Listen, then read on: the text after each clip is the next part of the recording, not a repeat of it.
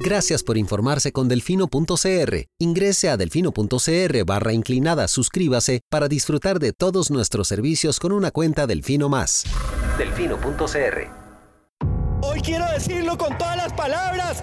¡Páguele a la caja! ¡Pague la deuda con la caja! He oído argumentos de todo tipo pero pocos argumentos tan estúpidos, tan ridículos. Para mí es más rico comer arroz y frijoles en paz que venderle el alma a Satanás. Debería tomar un vasito de agua antes de hablar para que pueda coordinar la lengua con el cerebro. Pero aquí, o todos rabones o todos culones, pero no unos ñatos y otros narizones. Se toman un vaso de me vale madre. Creo que me extrañaban, ¿verdad? Coca-Cola sin azúcar presenta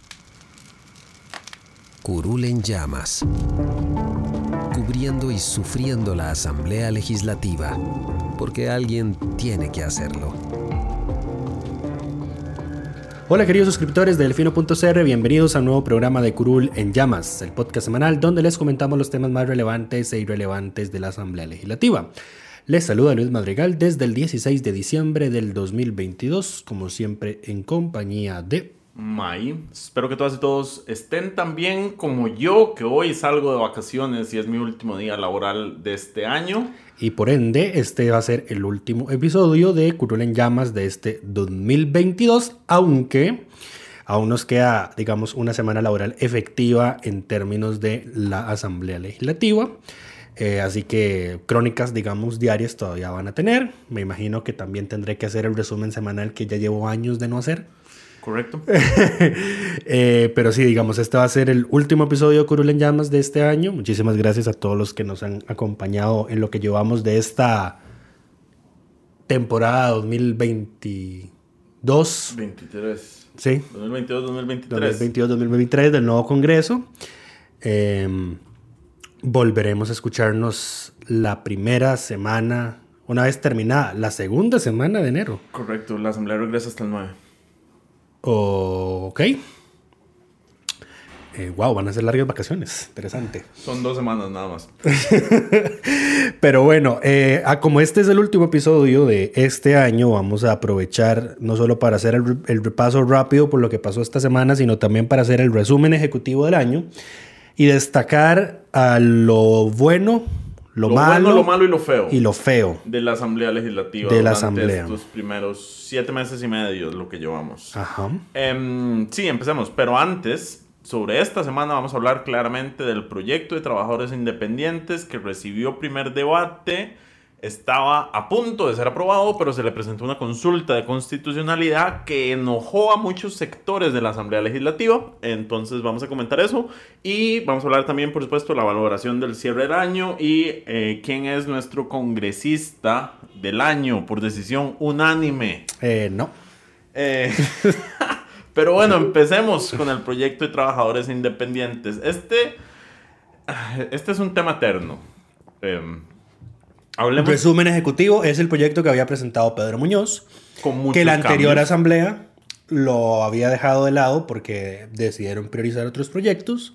Esos proyectos llegaron a aprobarse en primer debate, fueron a la sala, fueron declarados inconstitucionales, se retomó el proyecto de Don Pedro, se le cambió radicalmente. Se volvieron a meter todas las inconstitucionalidades que tenía originalmente.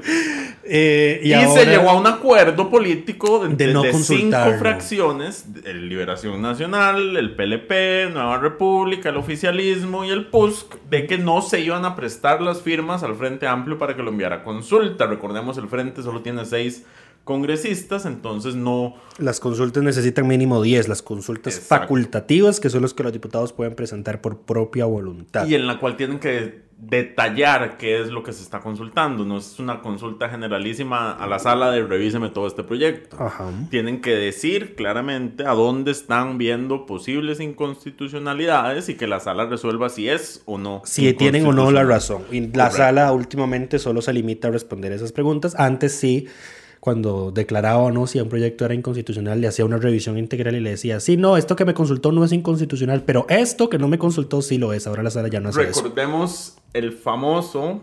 eh, Voto del plan fiscal. No, escándalo que se le hizo a Nancy Hernández por un voto salvado en el tema Uf. del acuerdo Escazú.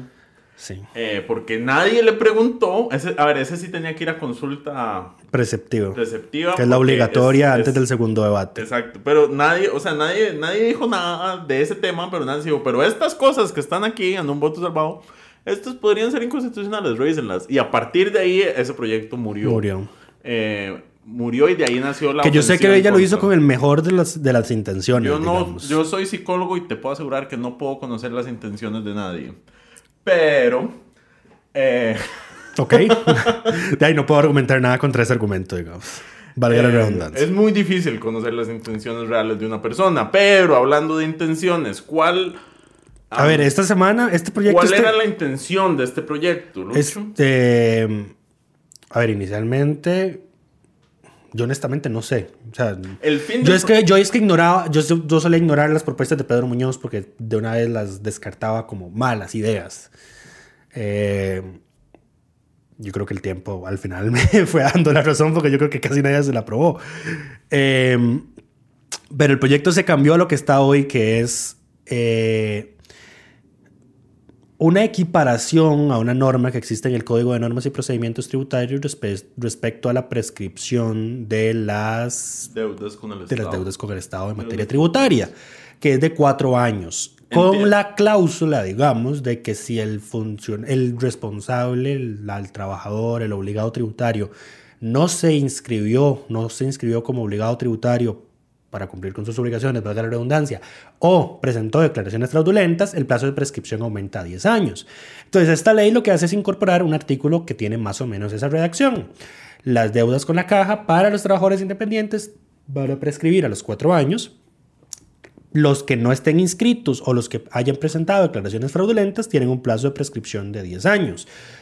Tiene, una, tiene dos transitorios. Uno de los transitorios es una materia de reglamentación, pero el, digamos el transitorio acá lo importante es que para los que no están inscritos hoy va a haber un plazo de 24 meses para inscribirse. Y una vez inscritos, entonces aplica la prescripción de 4 años. Si no se inscriben en ese plazo de 24 meses, aplica la prescripción de 10 años. Y entonces aquí viene... Ahora, ¿cuál era el plan? ¿Cuál es mi teoría? Mi, teoría conspir- conspiranoica aquí. La, que se aprobara, que no se pudiera presentar una consulta, que alguien metiera una acción de inconstitucionalidad, que la sala tardara más de los 24 meses en resolver y que ya no se pudiera hacer nada, Exacto. porque se hacían derechos adquiridos. Bueno, situaciones jurídicas consolidadas. Exacto. Em, entonces, esto es ponerle curita a una hemorragia, digamos, porque hay, Eso es legislar de mala fe. Yo no diría de mala fe, porque a mí me parece que la intención. Bueno, fraude de ley. O algo por ahí. Tampoco diría fraude de ley. Lo están haciendo, están cometiendo ilegalidad deliberadamente. La inmunidad parlamentaria los protege, digamos. No estoy seguro de que...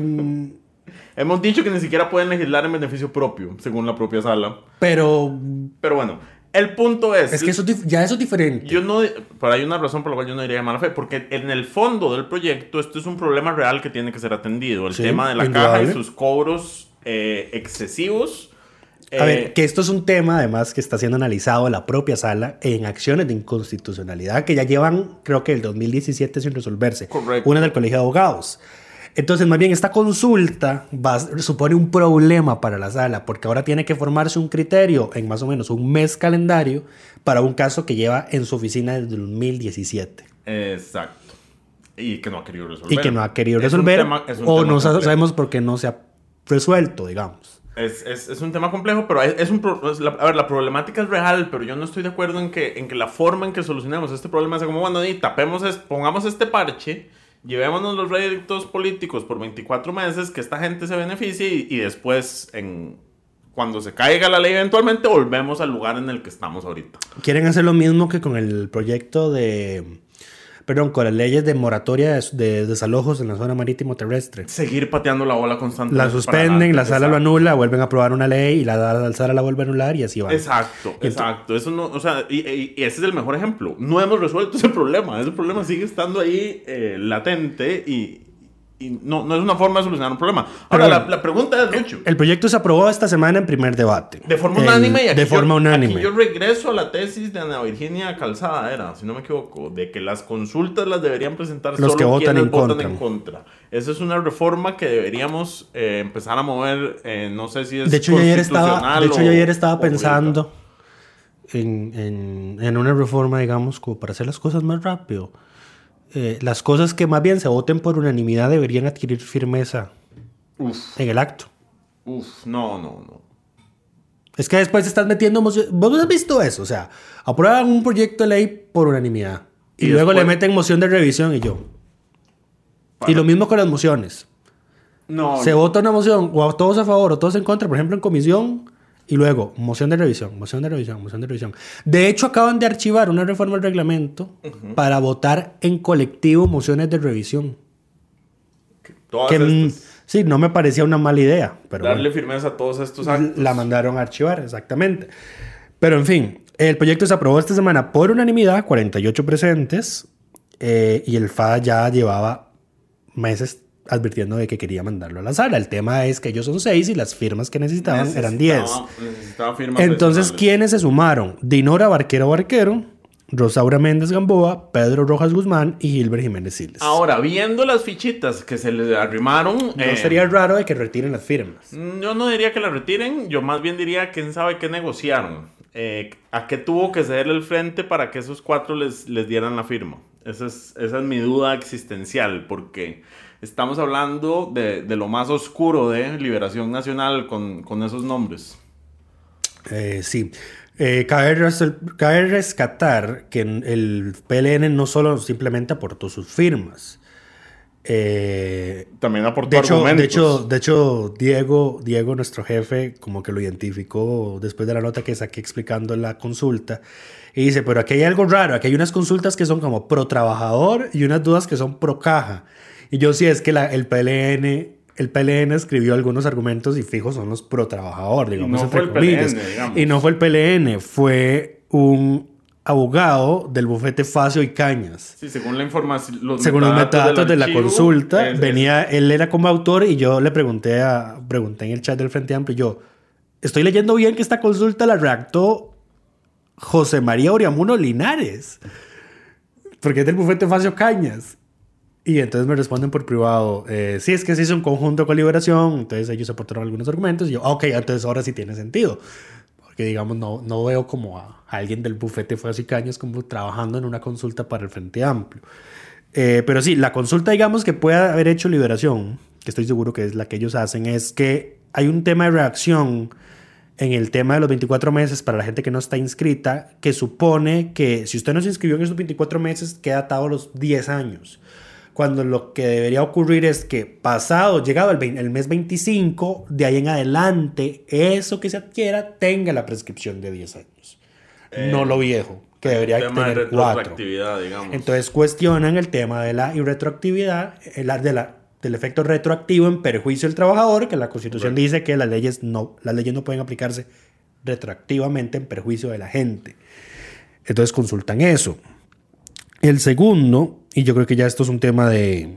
Ya, yo creo que ese fue el único de liberación, de hecho. El otro ya es eh, que se acusa violación de la autonomía de gobierno y administración de la caja porque hay un transitorio, el primer transitorio, le dice a la caja que tiene que aplicar ajustes en sus sistemas de información y reglamentar esta ley en un plazo de hasta seis meses. Y que si no lo reglamenta, igual la ley entra en vigencia. Ahí está el tema. En ese igual entra en vigencia es donde está la pega. De hecho, no, yo, yo digamos, eso, digamos, no lo veo, ese, yo no veo en eso la pega.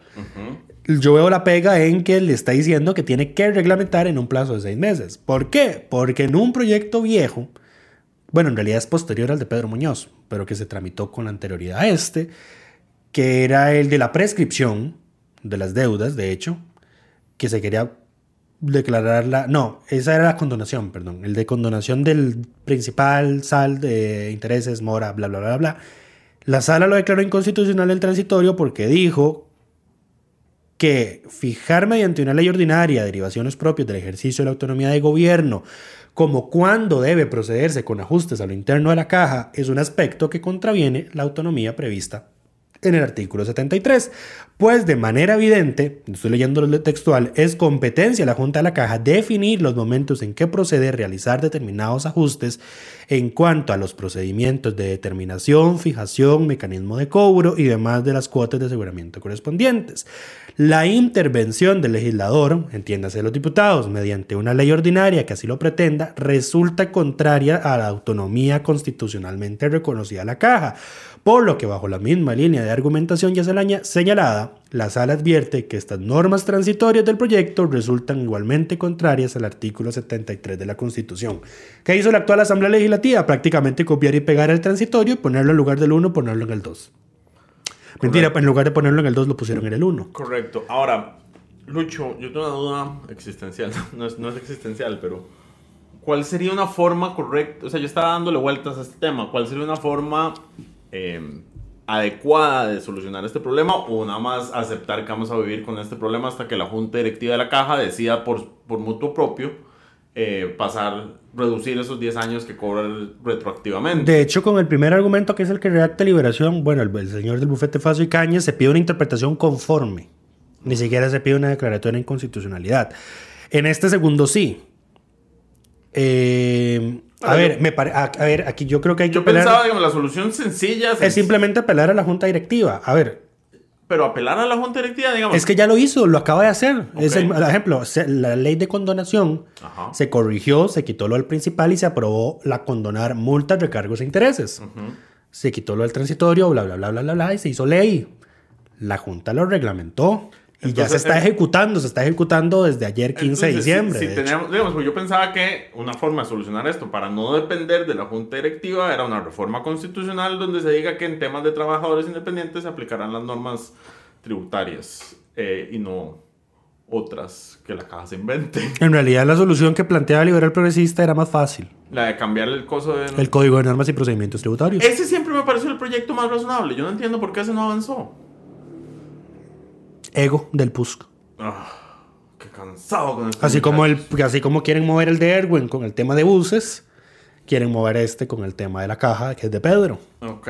Em, pero bueno, yo creo que eso es todo con este tema de, la consulta. ah, bueno, hay otros argumentos. Hay otros argumentos que uno es el impacto financiero que tiene la caja, porque se, según un informe de la propia caja, aplicar el tope de los cuatro años representa una pérdida del 42% de lo que está facturado, que en todo caso podría considerarse que es un incro, incobrable. debería ser incobrable. Esa palabra. debería tenerse en, en, cuentas como incobrable. Son entre 72.030 y 288 mil millones de colones. Eh, comparado con la deuda del Estado con la caja no es nada. Mm, sí. Y el cuarto argumento es que esto es una condonación solapada, va aparejado al anterior, que esto es una condonación solapada de los saldos principales, que ya se dijo que es inconstitucional.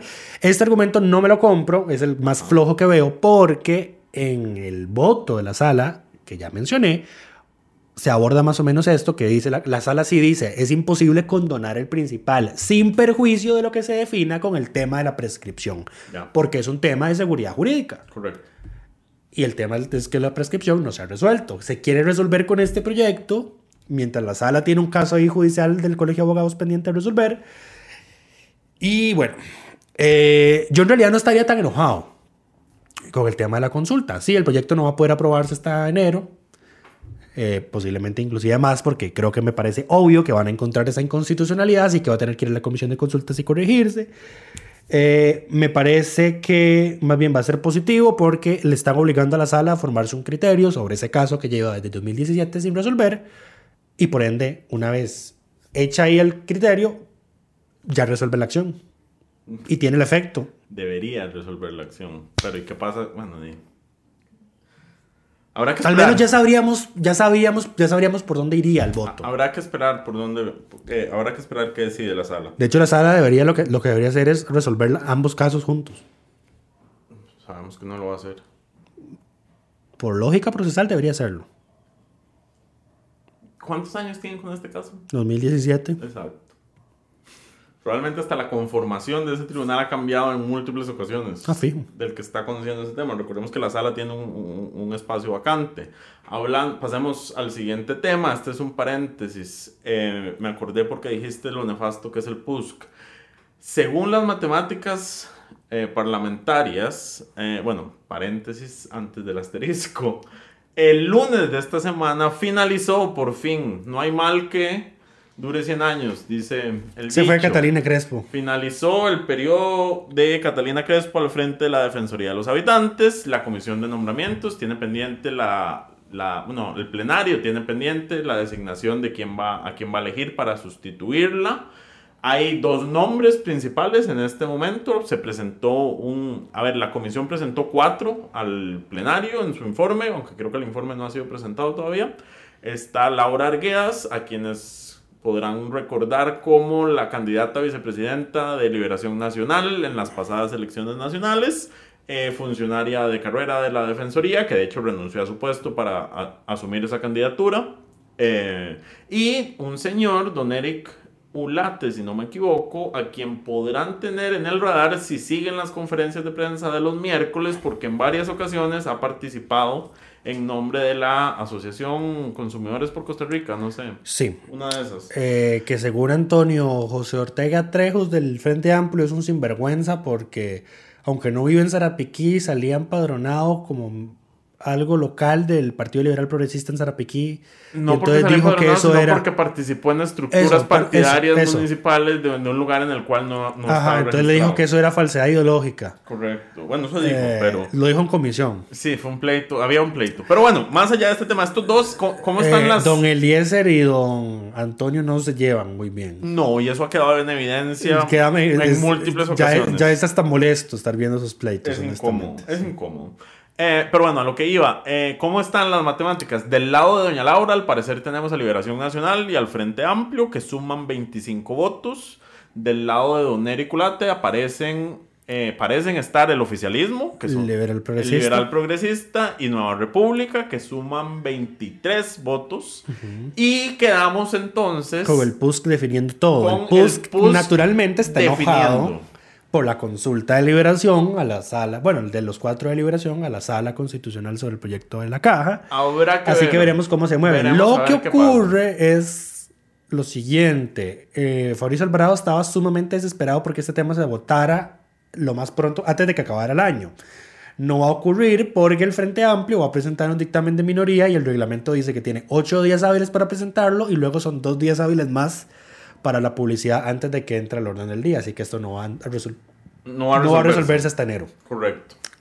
Eh, así que veremos seguramente intensas negociaciones. Hay que ver, hay que ver, digamos, qué va a hacer el PUSC en, en esta. Recordemos que el PUSC es Eh, una fracción natural- fraccionada. Sí, y ya, el, y ya el, la asamblea está de nuevo incumpliendo un plazo legal. Pero eso cada rato. eh, en nombramientos. Porque hemos normalizado que la asamblea legislativa incumple la ley y la constitución. Eh, yo no sé. Violan expresamente, cosas que pasan. violan expresamente el plazo que dice cuánto, tienen, cuánto tiempo tienen para llenar vacantes de magistrados. Y ahora violan una ley que expresamente dice que la, el sucesor de la persona que está dejando el cargo de defensor o defensora tiene que estar nombrado antes de que se vaya. Sí, lo que pasa es que en la mayoría de los casos la realidad se impone. Dice, si no se puede votar, no se puede votar. Lo que deberían, a ver, lo que nos hace falta es Ellos una tienen norma. esa misma flexibilidad como los otros jerarcas, digamos. No, No. no, la tienen, exactamente. Ah, ese es mi punto. Lo que nos hace falta es una norma que diga que cuando hay plazos pendientes, ese será el tema en agenda hasta que se resuelva.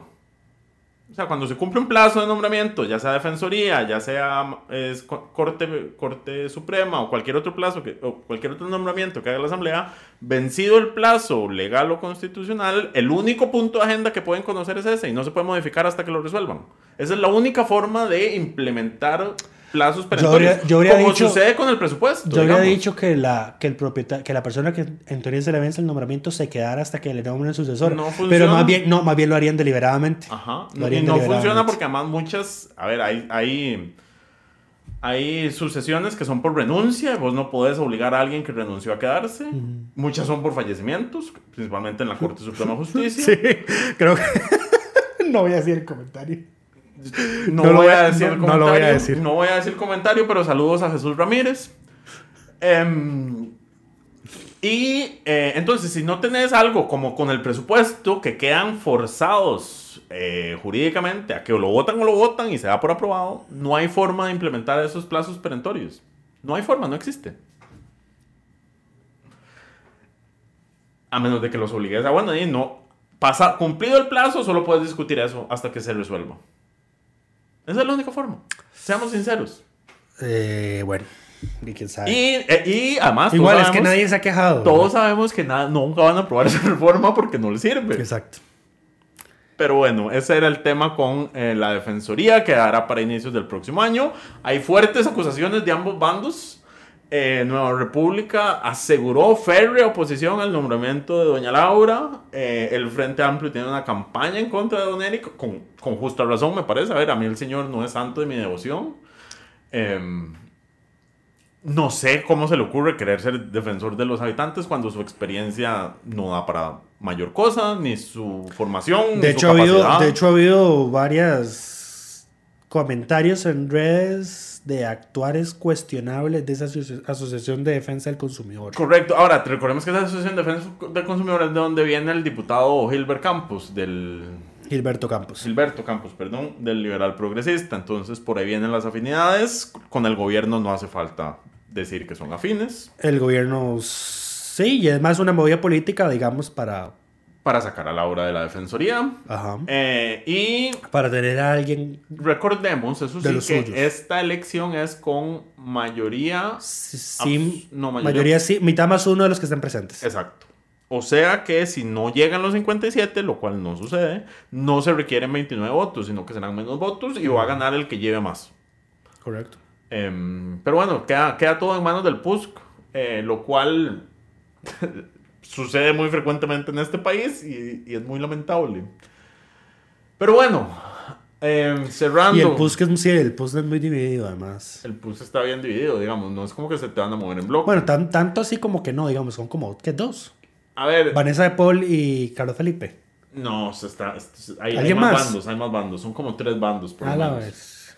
Em, pero bueno, pasemos a la valoración del año. Eh, como ejercicio de cierre vamos a hacer em, una valoración bancada por bancada de quiénes han sido los y las congresistas más destacadas de este periodo. Side note, no podemos dar todavía las estadísticas de, De nada, porque de no ha nada porque año. no han sacado el año exactamente. No ha cerrado el año, pero vamos a hablar bancada por bancada. ¿Qué ha sido lo mejor? ¿Qué ha sido lo peor?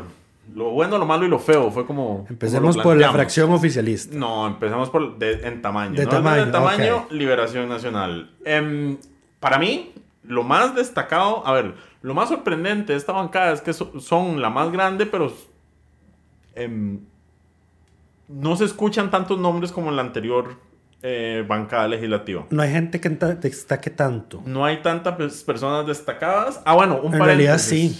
Un paréntesis. Lo que yo creo que es que no, hemos, no los hemos puesto al mismo nivel de nefastidad, si es que esa palabra existe, No que por ejemplo personas como Fran y Nicolás. Oh, Jesus. Pero A ver, el papá va por ahí, don Francisco va por ahí, pero no, no ha llegado al nivel. Pero bueno, digamos, como, como la principal bancada de oposición deja mucho que desear. En, Eh, sus, sí. en sus primeros meses como principal bancada de oposición ha dejado mucho que desear. Ha sido liberación siendo liberación. O sea, algunas de las propuestas Yo- que sus diputados es que tal han vez son... lo que ocurre es que estamos esperando una liberación con oposición tipo PAC en los gobiernos de liberación. No, Cuando en realidad estamos yo creo que teniendo una liberación continuidad de oposición cogobierno que vimos en los gobiernos del, del PAC. en realidad mi, mi mayor queja... A ver, yo ya había dicho esto en algún otro programa y es que esta asamblea, eh, asamblea legislativa yo la, la categorizo... Tengo cuatro categorías para meter a cada uno de los y las 57. Están los diputados municipalistas, Ah. que están ahí única y exclusivamente por sus intereses eh, parcelarios, por así decirlo.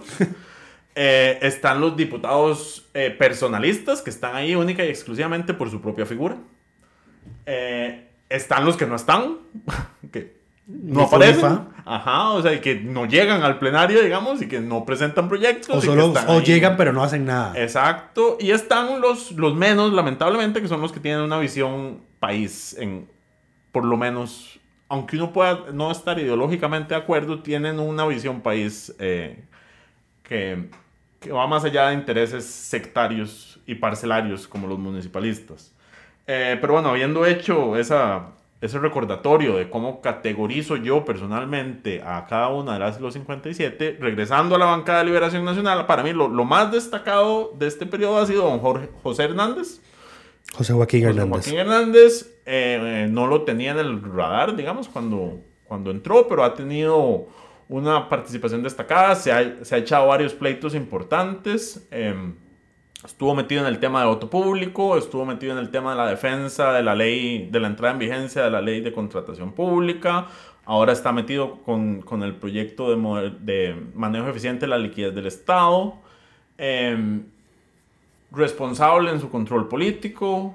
Eh, en términos generales, es Tiene, un- es- tiene buena asistencia. Sí. 94. Llega, lo cual, lo cual no Llega el, llega el 95% de las sesiones y el 93% de las votaciones. Correcto. Eh, y aparte de él, lo más que puedo destacar, pero esto ni siquiera es por ser deliberación, sino por el rol que le toca, es a Rodrigo Arias en la presidencia de la Asamblea Legislativa. Eh, creo que ha tratado... Ya regresó, por cierto. Ha tratado en la medida de lo posible de hacer que, que las cosas caminen, de que exista un consenso en medio de esta compleja asamblea legislativa, ha sabido eh, bajarle el tono a- al discurso del Ejecutivo cuando se les va encima.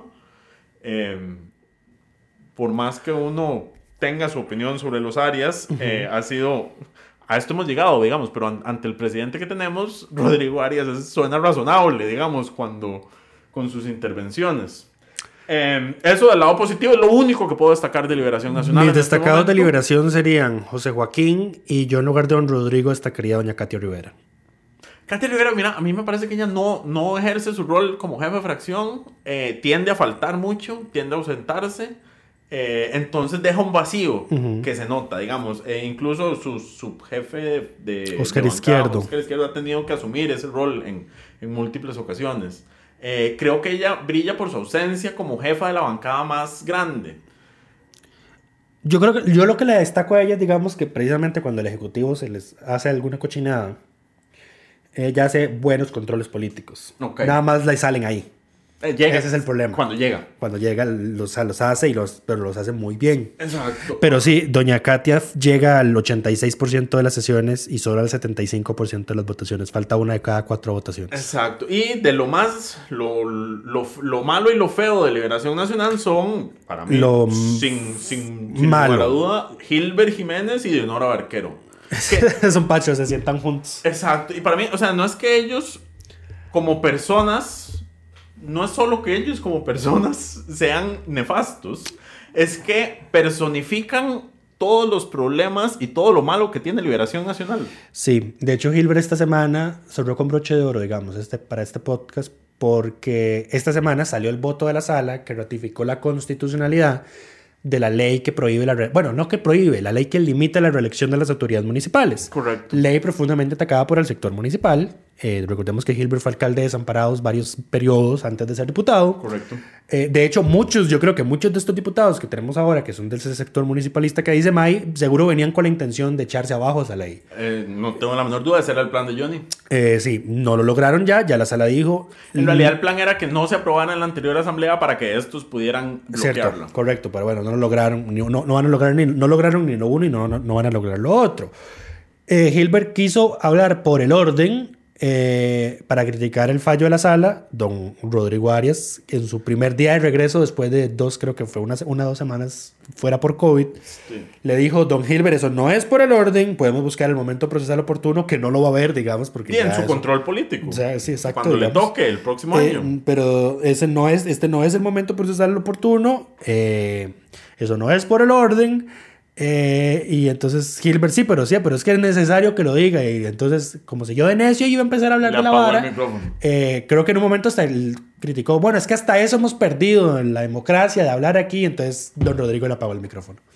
¿Ves? y ¿Ves no que le- Rodrigo tiene un Y papel no, destacado? y no le dejó, hacer- no le dejó hacer el... De hecho, de hecho, yo creo que a don, don Rodrigo, a quien más llama al orden, es a los propios diputados de liberación. Sí, Porque son los más mañosos. Son los más, son los más desordenados. Eh, pero bueno, eso con eso, eso es, esa es mi valoración. Los demás y la otra es Dinora. Dinora, que esta Doña también Dinora esta semana volvió a dejar Es su terrible. A ver, esta semana, a ver, no solo, no solo ha tenido paso malísimo por la comisión de nombramientos. En Creo que fue esta, se esta semana con- fue otra vez Sí. eh, lo, de, lo de nombramientos. Esta semana quiso prender el ventilador con M para embarrar a todos en la comisión de nombramientos de que todos habían hecho alguna irregularidad y no solo ella.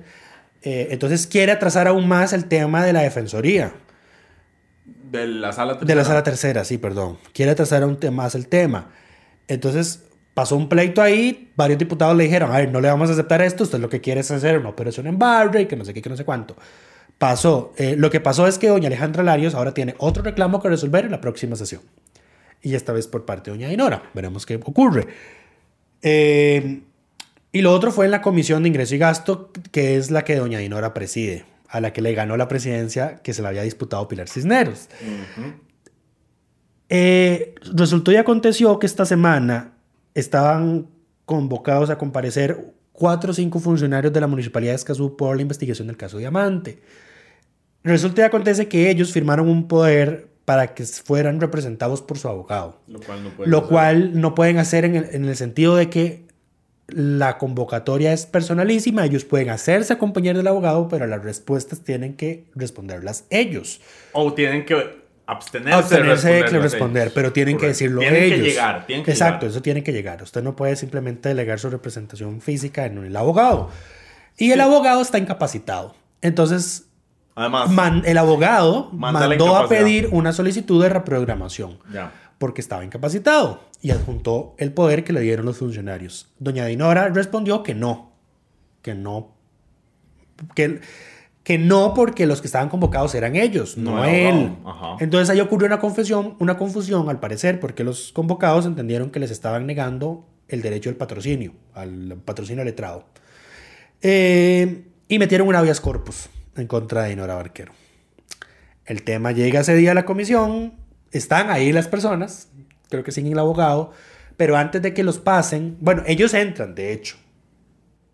Eh, doña, Sofía, doña Sofía pide un receso, las personas salen y empiezan a discutir el tema. Discuten varios minutos fuera de micrófono, no sabemos qué pasó.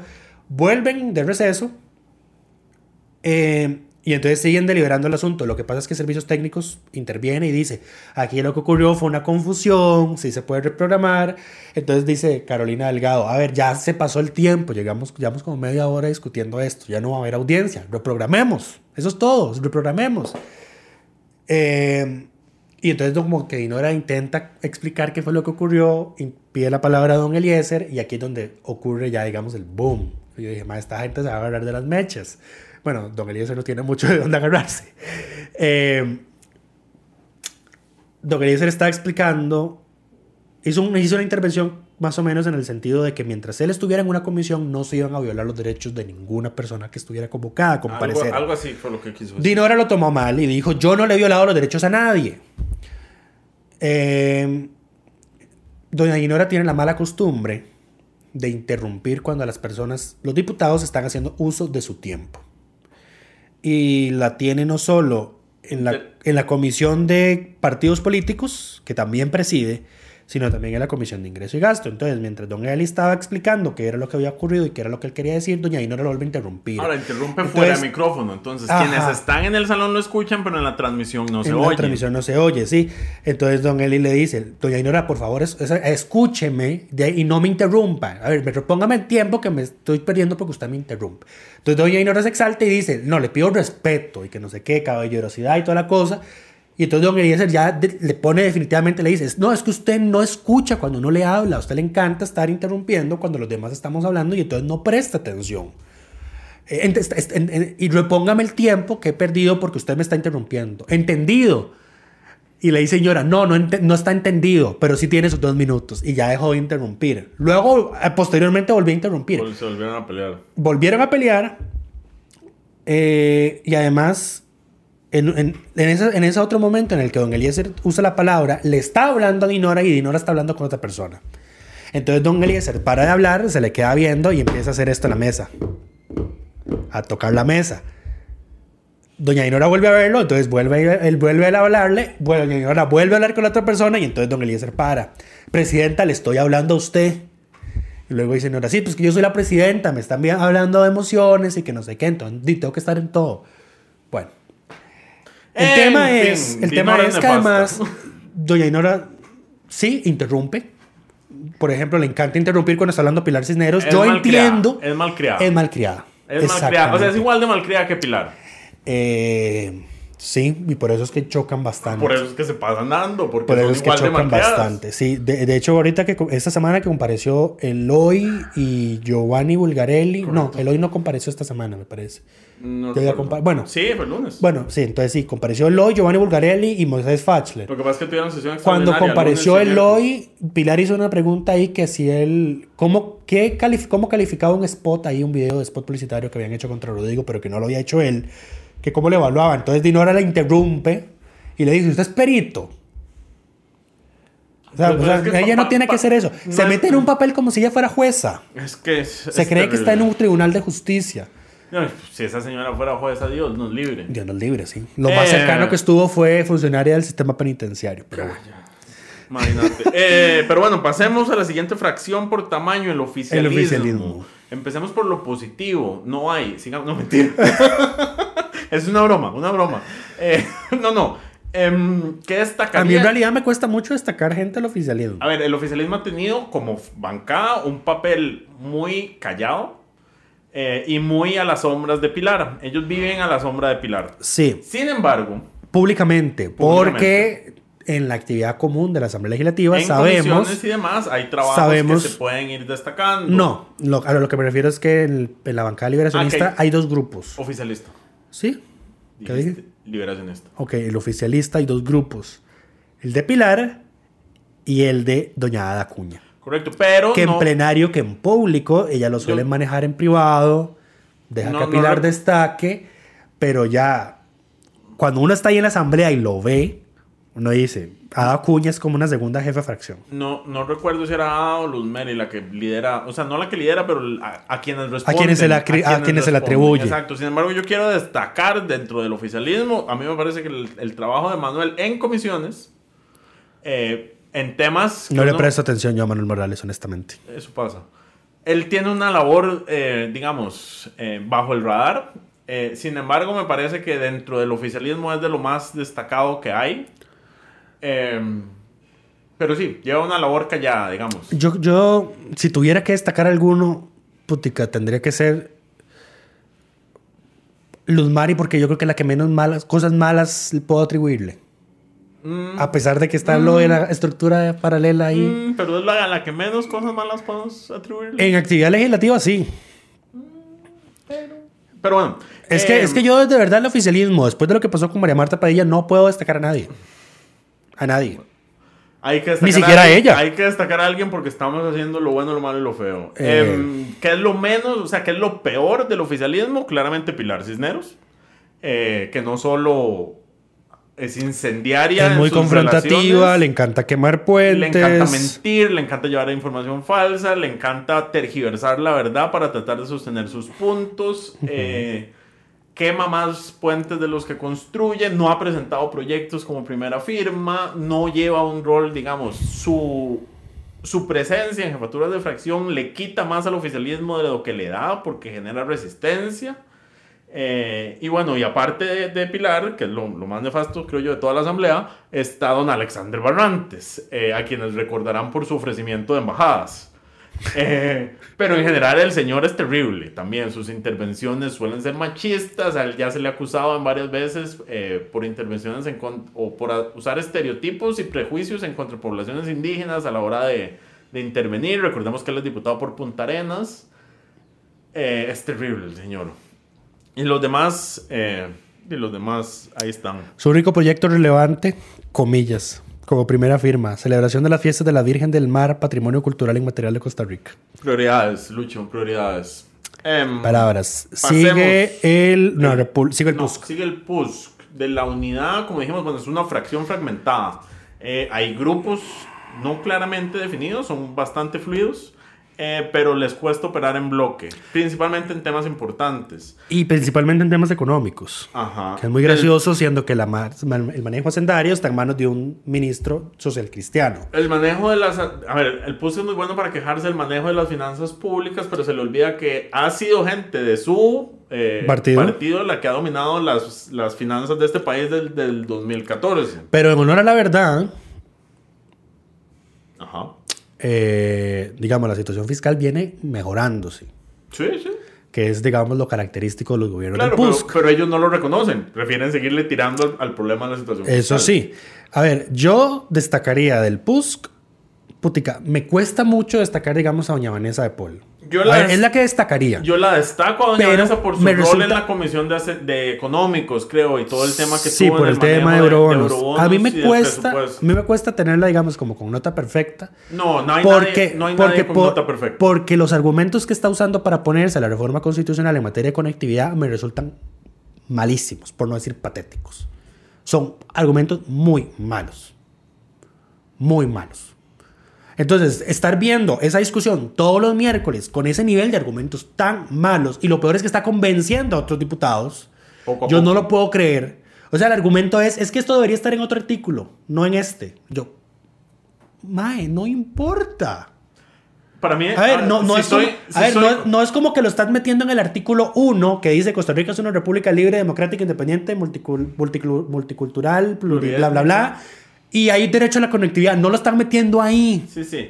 A ver, No es tan que- grave. Si soy completamente sincero, a mí me parece que esa reforma es patito y, es- y- y estética, entonces no puedo criticarle mucho a ella Además, en sus argumentos. en, en todo caso, digamos, es una...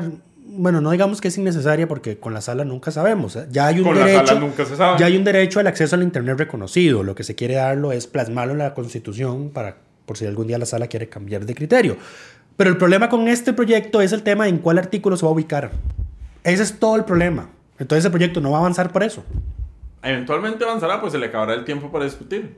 Eh, No hay mal que dure 100 años. no, Lucho. lo que me refiero es que lo van a votar en contra. Ah, que, con- que convenza a suficiente gente para que lo voten en contra.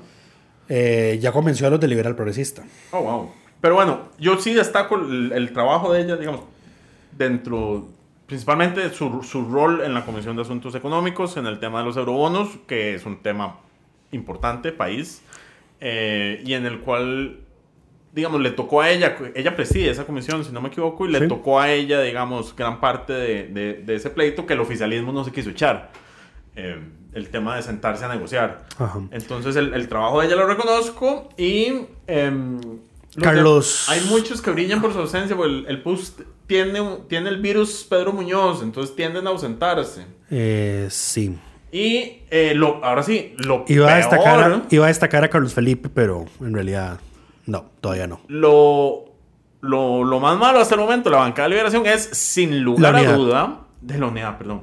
Eh, sin lugar a duda, eh, Leslie. Don Leslie Jorge. Don Leslie Jorge es el legítimo personificación de Que ya se calmó, mucho, mucho show y poca sustancia. pero ya se calmó. Le ha bajado el los desde, Le ha bajado el el- tono a sus... Bueno, no el, No, no. el último incidente fue cuando dijo que denunció a la, a la jueza de familia Maureen Solís. Exacto. Mira, Entonces, denunciar sí, a una no. jueza porque no porque me opinó gustó- en contra de su proyecto de ley. No, no me gustó lo que opinó en contra de mi proyecto de ley. Eso no, no, voy a ir a denunciar. Dijo que adelantó criterio. No está adelantando criterio de nada porque no es ley todavía. No se puede... Exacto. Pero bueno, Don Leslie es el legítimo. Mucho show, puro show. Eh, se lo tomó muy personal. Puro show y muy poca sustancia. Eh, alguien de que alguien de que no uno no ve que hace nada es Carlos Andrés Robles Obando. Está en la comisión de nombramientos. Carlos, And- es- es- ese es de los que no llegan, me parece. Eh, llega al 86% y al, de las sesiones y al 75% de las votaciones. Bueno, y no, llega bastante. Horacio Llega. Alvarado solo está ahí para ser municipalista. De hecho, fue uno de los accionantes de una de las acciones de inconstitucionalidad que la sala rechazó contra la ley sobre reelección de alcaldes. Correcto. Eh, María Marta Carballo mm, es muy ligada al gobierno. Ajá.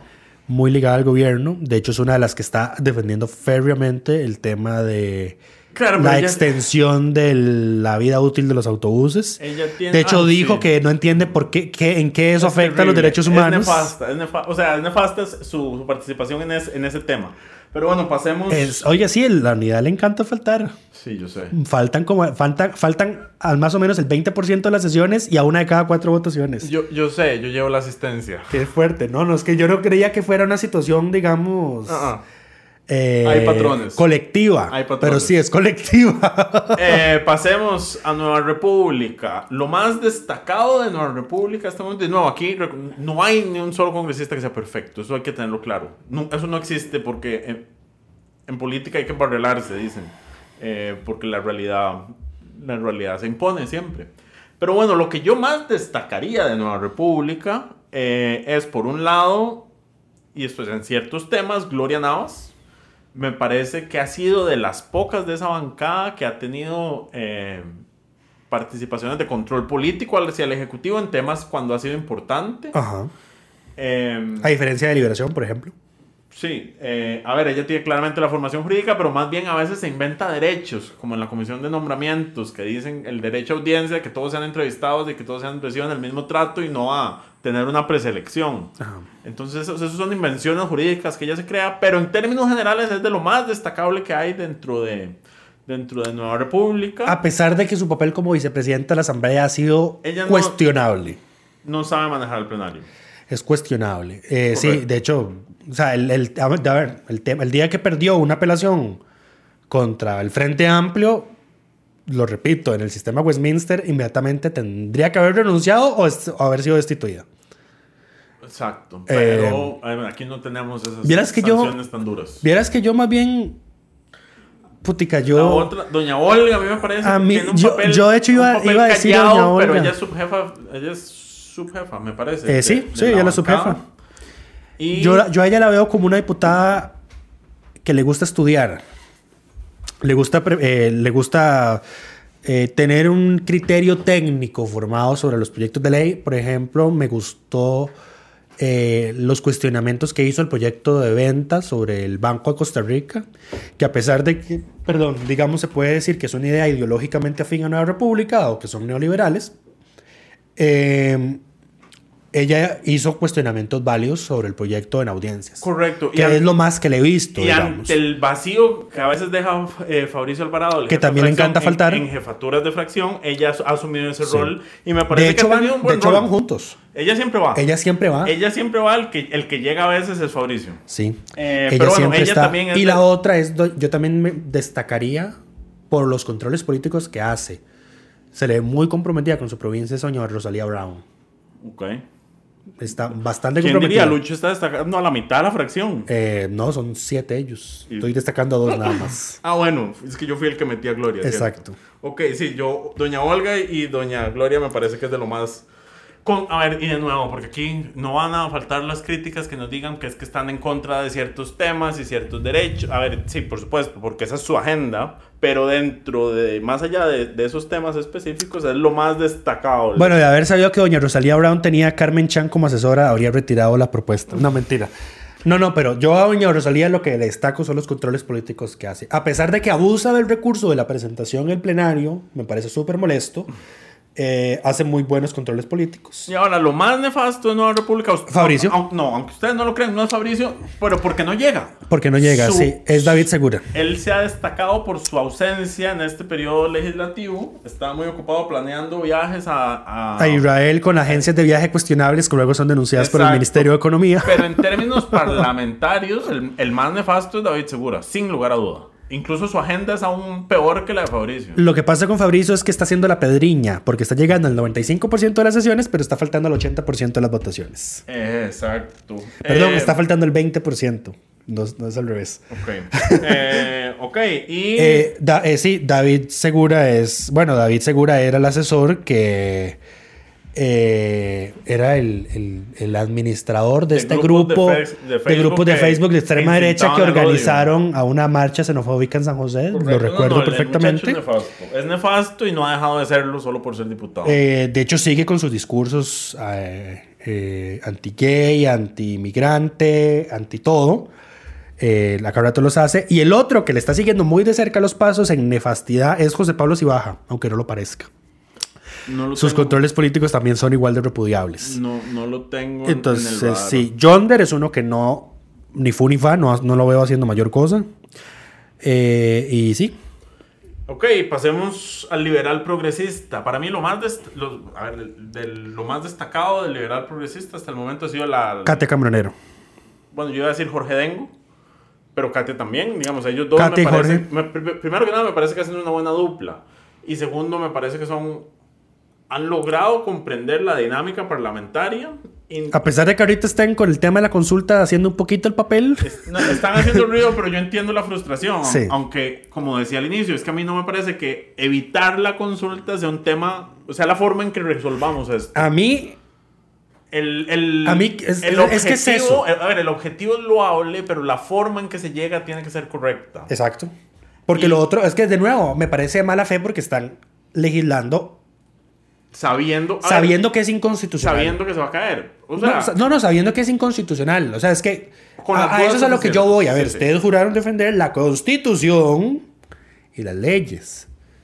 Y están haciendo una legislación que es Ahora, abiertamente inconstitucional. yo sé, yo sé que hay criterios legales que dicen que ese transitorio no es constitucional, no es inconstitucional. Pero ya hay, hay una sentencia este mismo año que dice que es inconstitucional. Entonces, ahí, ahí es donde yo me digo, mae, ¿qué Correcto, carajo? pero como en todo, lo que yo diga o lo que diga Rubén Hernández tiene el mismo valor porque lo único que importa es lo que diga la sala. Y ya la sala lo dijo, que es Correcto, inconstitucional. entonces, por eso es que se, se quería evitar la consulta. Ahora, a, ver qué pasa con la sala. Eh, a ver qué pasa. Recordemos, hay un puesto vacante eh, que si, si meten otra Ana Mari Garro, eh, la jurisprudencia de la sala va a empezar a dar un giro.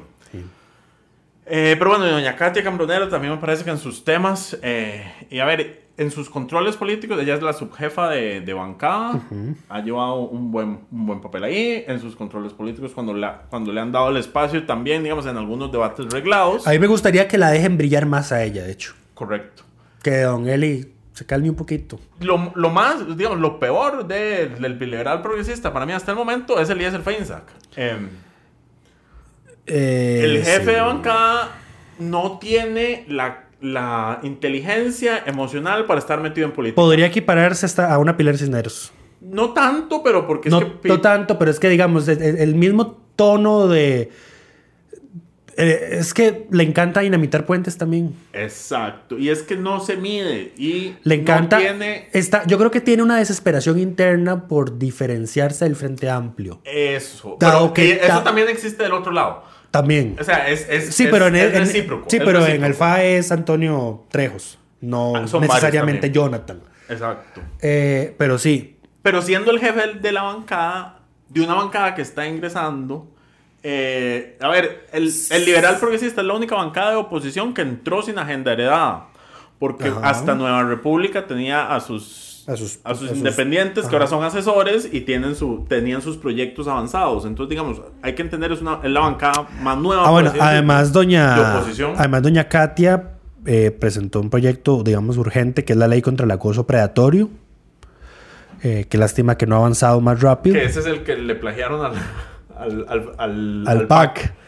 Ajá. Eh, y el otro es eh, un proyecto ahí sobre fortalecimiento de la gestión integral de residuos. Sí, no, y ambos estuvieron muy metidos en el tema. Bueno, Jorge vengo principalmente en el tema del voto público. Sí, don Jorge, hay que reconocerle el tema. Sí, aunque a ver, aunque públicamente en el resto de medios la, el crédito se lo ha llevado, y incluso en el interno de la Asamblea Legislativa se lo llevó José Joaquín porque el proyecto lleva su firma principal, aunque el texto lo redactamos nosotros. Don Jorge nos hizo el favor de adoptarlo, corregirlo. Hubo muchas modificaciones. Sí, bla, bla, bla. Eh, pero sí, don Jorge tuvo ahí un papel muy importante en ese tema de la reforma y le estamos agradecidos por eso. Otra que me gusta su trabajo, aunque no brilla mucho, es doña Giovanna Bando. Ok. Sí. Eh, y Luis Diego Vargas también va por ahí. Yo, es que Gilberto. Una, una labor muy más, más callada. Sí, yo a los más, yo a los que los, Joana a veces la va mucho en redes generando polémica. No estoy al tanto de su manejo de redes, así que debería, voy, a, voy a tenerlo más en cuenta la próxima vez. Pero sí, yo los más cuestionables, honestamente, liberal progresista serían don Eliezer y don Gilberto Campos. Claro, Gilberto es, reciente porque tenés todo el tema con la defensoría. ¿verdad? Y por el tema de eurobonos. Correcto. ¿Por qué con Eurobonos? ¿Qué lo que pasó? Él es uno de los que participó de esas reuniones Ah, aparte con el Ejecutivo. Ya, correcto. Ajá.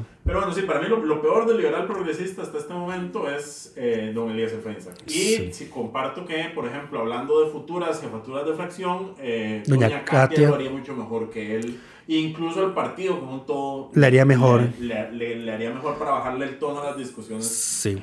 que tiene. Que brillen más doña Katia, don Jorge Dengo Y doña Joana. y doña, doña Joana, pero entonces que deje de hacer polémica en redes. Tal vez no es tanto, tal vez es puro sesgo mío. ok. Y eh, empatado. De hecho, de, de hecho, seguía el Frente Amplio. No sé por qué empezamos con el Liberal Progresista, pero bueno. Porque está- Porque está sentado primero, a la par de, li- de Nueva República. abierto Ok. y, y venía de izquierda a derecha. Eh, del Frente Amplio. El Frente Amplio, a ver, yo creo que la labor de Jonathan Acuña como jefe de fracción, a ver, Jonathan Acuña me parece que es el mejor jefe de fracción que hay en la Asamblea Legislativa en este momento, en términos generales. Su bancada es más pequeña, por supuesto, pero logra involucrar a todos sus, eh, sus demás compañeros. Ellos, por ejemplo, recuerdo el 1 de mayo, la bancada del frente fue la única en la que toda su bancada habló en algún momento para presentarse y presentar a algún compañero por la forma en que se distribuyeron para todos los, los puestos. Eh, su tono pausado ante, digamos... No se exalta en nada. Él, es muy... Él, es, lo contrario a Pilar y a Eli. Él es sumamente cuadre y por supuesto tiene la ventaja eh, comparativa de haber sido asesor legislativo muchos años, entonces... Se, se sabe el reglamento al derecho y al revés. Eh, un, un, un, manejo y un conocimiento del reglamento superior al de la mayoría de, de, las y los demás y en muchas ocasiones ha llamado, digamos, al orden, a, a la presidencia o, a, o, o en jefaturas de fracción señalando cosas que no se están haciendo de la forma procedimentalmente correcta. Eh, no se puede negar que la bancada del Frente Amplio entró mejor preparada que las demás bancadas en términos de reglamento y de dinámica parlamentaria. Sí, se nota porque todo lo, el, todo lo que no el resto de la Asamblea no quiere darle la razón, lo bloquean. Correcto. Que están en su derecho porque están haciendo el uso del reglamento. El tema es... Eh, es que no se rinden, ese es el tema. No, no, porque a veces... Porque, y son ideológicamente congruentes con su Ah, sí. propuesta eh, electoral. Eso no se les puede negar. Eh, sí. Eh, don Ariel Igual, igual es que sería muy hipócrita de mi parte criticar que bloqueen unos proyectos cuando ahorita el bloqueo que le tienen al proyecto del tema de los autobuses, yo estoy feliz de la vida, ¿verdad? Porque es un proyecto que naturalmente estoy opuesto a. Entonces, más bien sería muy hipócrita de mi parte criticar eso. Eh, pero, o sea, esto es muy, es muy interesante porque entonces, a pesar de la reforma integral que se le hizo al reglamento de la, de la Asamblea Legislativa en el periodo pasado, que era precisamente para eliminar el filibusterismo parlamentario, aún es posible. Claro, pero es que, eh, yo creo que esa reforma se hizo pensando en un filibusterismo Filibusterismo parlamentario de una, de una De José María Villalta. uni- unipersonales. de Villalta. Como esta asamblea no tiene todavía independientes ni bancadas unipersonales, ellos están haciendo un mejor uso de, de las herramientas de, la- de las que disponen. Entonces, sí, Jonathan y... Yo Sofía, el, el tema. Sí. A ver, a Sofía hay que destacarle primero la denuncia pública que hizo. Eso no es cosa menor ni cosa sencilla. eh, con todo el ofrecimiento de, de don Alexander. Y me encantó cuando se plantó después de eso y dijo, trátennos con respeto o aquí no va a pasar nada. Correcto. Y, Y después de eso fue cuando se sentaron a negociar, llegaron tema- al acuerdo de eurobonos. eurobonos, Su papel en eurobonos. A ver, si bien lo que se incluyó no es lo Todo lo que ellos querían, todo lo que hubieran esperado uno para un- la dimensión de los eurobonos. se compensa con el tema del monto que se aprobó. No, se, no porque lo que se bajaron fueron, Fueron mil millones, cierto. Pero se incluyó algo más, que es que no se iba a meter nada más. Y además, ese era un tema que tenía que salir de alguna forma. O sea, lo que iban a meter era lo mismo que teníamos con el acuerdo del Fondo Monetario Internacional. No había ningún otro compromiso adicional. Eh, renunciaron a eso también. Y además, eh, los proyectos que se incluyeron, el tema de... El de la liqui- el de mane- uno es del- de la caja única del Estado que todavía no ha avanzado y el otro ya se aprobó en segundo debate que es el de Inversionistas, Inversionistas extranjeros. Correcto. Apertura del mercado de deuda. Ayudar al, al final a Queda uno, el ¿verdad? O solo son, solo son esos dos. Eh, Del acuerdo de eurobonos son esos dos que en este momento. Ok. Había además mesas de trabajo para temas y agenda futura, pero eso.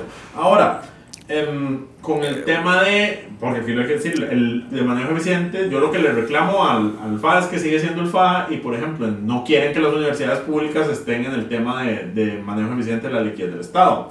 Ahí yo negociaría que las incluyan y lo manden a las salas, están tan seguros de, de que eso sería inconstitucional, por ejemplo, ya que les gusta consultar tanto. Em, pero bueno, eh, ella en el tema económico, en la Comisión de Económicos, ha sido, ha sido también destacada y por supuesto es una figura polarizante porque es una mujer joven en política de izquierda. Entonces que lideró, lideró digamos, fue, la, fue una buena cara visible de la oposición a la ley de fortalecimiento de las finanzas públicas. Correcto. Entonces ella además tiene que convivir con, con el odio de redes, que en estas épocas no es, no es cosa menor. Y, y bueno, y para mí lo, lo menos destacado de, del frente eh, ha sido Priscila Vindas, pero Porque ella no lo ha querido. por- por- Está, está muy calmada. es que es la que menos se ha visto, digamos, es la menos visible, eh, ha generado polémicas por discursos, digamos, por uso de frases que... Sacadas de contexto. Sacadas de contexto. A ver, uno puede estar de acuerdo con todo lo que ella dijo porque estaba hablando de una forma retórica, no personalista, pero se escuchó y generó eh, reacciones adversas. Y ha tenido, digamos, que el papel más discreto de toda la bancada, me parece. Yo no la calificaría como una mala diputada, Pero no destaca. pero dentro de, dentro de su bancada es la menos destacada. Eso sería. Ah, bueno. Eh, sí.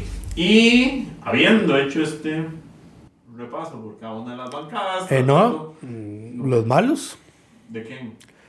son tres categorías. Lo bueno, lo malo y lo feo. Ajá. Para mí, Ariel no hace un mal trabajo, Ajá. pero Pero. es demasiado... No sé si populista sea el término correcto. ¿Cuál es el término correcto? ¿A qué No te sé. referís? ¿Qué es lo que quieres decir? El comportamiento de Ariel Ya. es muy... Ay, ¿cómo decirlo? Desta- él destaca de más. Ok. Le gusta destacar de más. Ok. ¿Te parece que llama mucho la atención? Sí. Ya. Le No, gusta- mira, la- le gusta llamar la A atención. mí la gestión de Ariel, porque es que además es un troll. pasa- Es que es él eso. un Ahí está el término. Él es un troll. Él es un troll con- con- en, en comisiones y en plenario. Ese es el término. Él Pero- es un troll. yo- digamos, tiene todo mi respaldo. Eso es- Y lo a otro a mí es- a, a los nefastos me parece genial. Y lo otro es, y lo otro es, a mi criterio, Antonio. ¿Te parece que se pelea mucho con.? Es demasiado lo A que pelea. Eso es algo que señalar. El pleito que se tienen. Que Él y Eliezer, ya. Entre el liberal progresista y el, y el Grow up, por favor. En, en comisiones, plenario y redes es cansado. A ver, usted es más joven que Eliezer, entonces si Eliezer se está poniendo en esas niñedades, sea usted el adulto. Déjelo que pelee solo. Alguien tiene que ser el adulto en la habitación, pero además, a ver, cuando quedó esta asamblea legislativa y, y- y veíamos que iba a haber seis del liberal progresista y seis del frente amplio, yo esperaba debates de un poco más altura que los que han, que las discusiones que han tenido, digamos. Sí. Eh, comprendo que las dinámicas no siempre se prestan, pero es que cuando se pelean son por nimiedades. Sí. Eh, no, hay, no hay pleitos de fondo en realidad, o son muy pocas las discusiones de fondo que se llegan a, a tener entre ambas bancadas y es culpa de ambas bancadas, eh, porque les encanta tirarse pedradas eh, de un lado para el otro. Me da risa porque se sientan a la par. Em, pero bueno, eso es el, el repaso por las seis bancadas legislativas lo que ha sido este año. Em, El diputado del año por decisión de May. el diputado del ánimo por decisión unánime de toda la redacción de Delfino CR No. por lo dicho y repasado en este espacio es claramente don Jonathan Acuña. Eh, para mí, han- su bancada ha hecho una buena labor, él como jefe de bancada ha hecho una buena labor, han sido ideológicamente coherentes con su propuesta, llegaron mejor preparados, han hecho en los momentos donde muchas de las otras bancadas de oposición se han callado, han sido los que han levantado la voz con temas eh, en los que el Ejecutivo está haciendo lo que le da la gana. Eh, son los que abrieron, lograron abrir eh, la Comisión de Finanzas de los Partidos Públicos porque se las habían rechazado inicialmente. Eh, han- tienen su larga agenda de proyectos, digamos, que han presentado desde esta bancada y con los que han avanzado. Tienen, por supuesto, la ventaja de haber heredado una agenda legislativa de José María Villalta de un montón de proyectos que ya estaban avanzados y que han ido saliendo poco a poco. En realidad se los están rechazando y los están volviendo a presentar. No, pero han, han digamos, han- han pasado un par de Villaltas. Recuerdo el tema de. De la regla fiscal, por ejemplo. Era ese. ¿Sí? El del 911. O- había otro. Creo que hay otro. Hay otro por ahí. Hay otros por ahí que los han aprobado. Ah, Pero ahorita estas últimas semanas han sido de votar mociones de plazo cuatrienal de proyectos de Villalta que han sido Claro, son los rechazados. proyectos del inicio de. Villalta, no eran los que ya estaban más, Ajá. más avanzados que Ajá. más potables. Pero sí, eh, la labor de don Jonathan le mandamos nuestro reconocimiento y nuestro saludo este 2022. Esperamos que el, el próximo año sea mejor para todas y todos en la Asamblea Legislativa, eh, porque la cosa pinta mal. O sea, el tono de las discusiones Ya se va intoxicando el debate. el debate está agarrando tintes políticos. Parece que la campaña municipal Ya eh, está encima y eso permea la, la labor de la Asamblea Legislativa, principalmente en una Asamblea Legislativa tan municipalizada como esta. Eh, pero bueno, por este año eso es, eso es todo. Esperamos que todas y todos estén bien. Felices fiestas, feliz año. Felices vacaciones Felices y nos vacaciones. escuchamos en la segunda semana de enero. Cuídense mucho. Coca-Cola sin azúcar presentó Curul en llamas, cubriendo y sufriendo la Asamblea Legislativa, porque alguien tiene que hacerlo.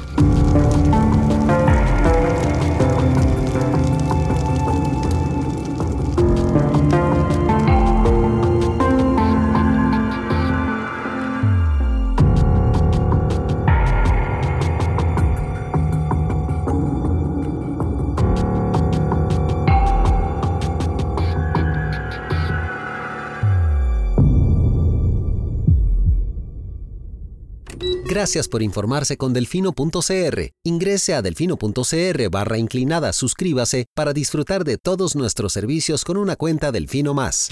Delfino.cr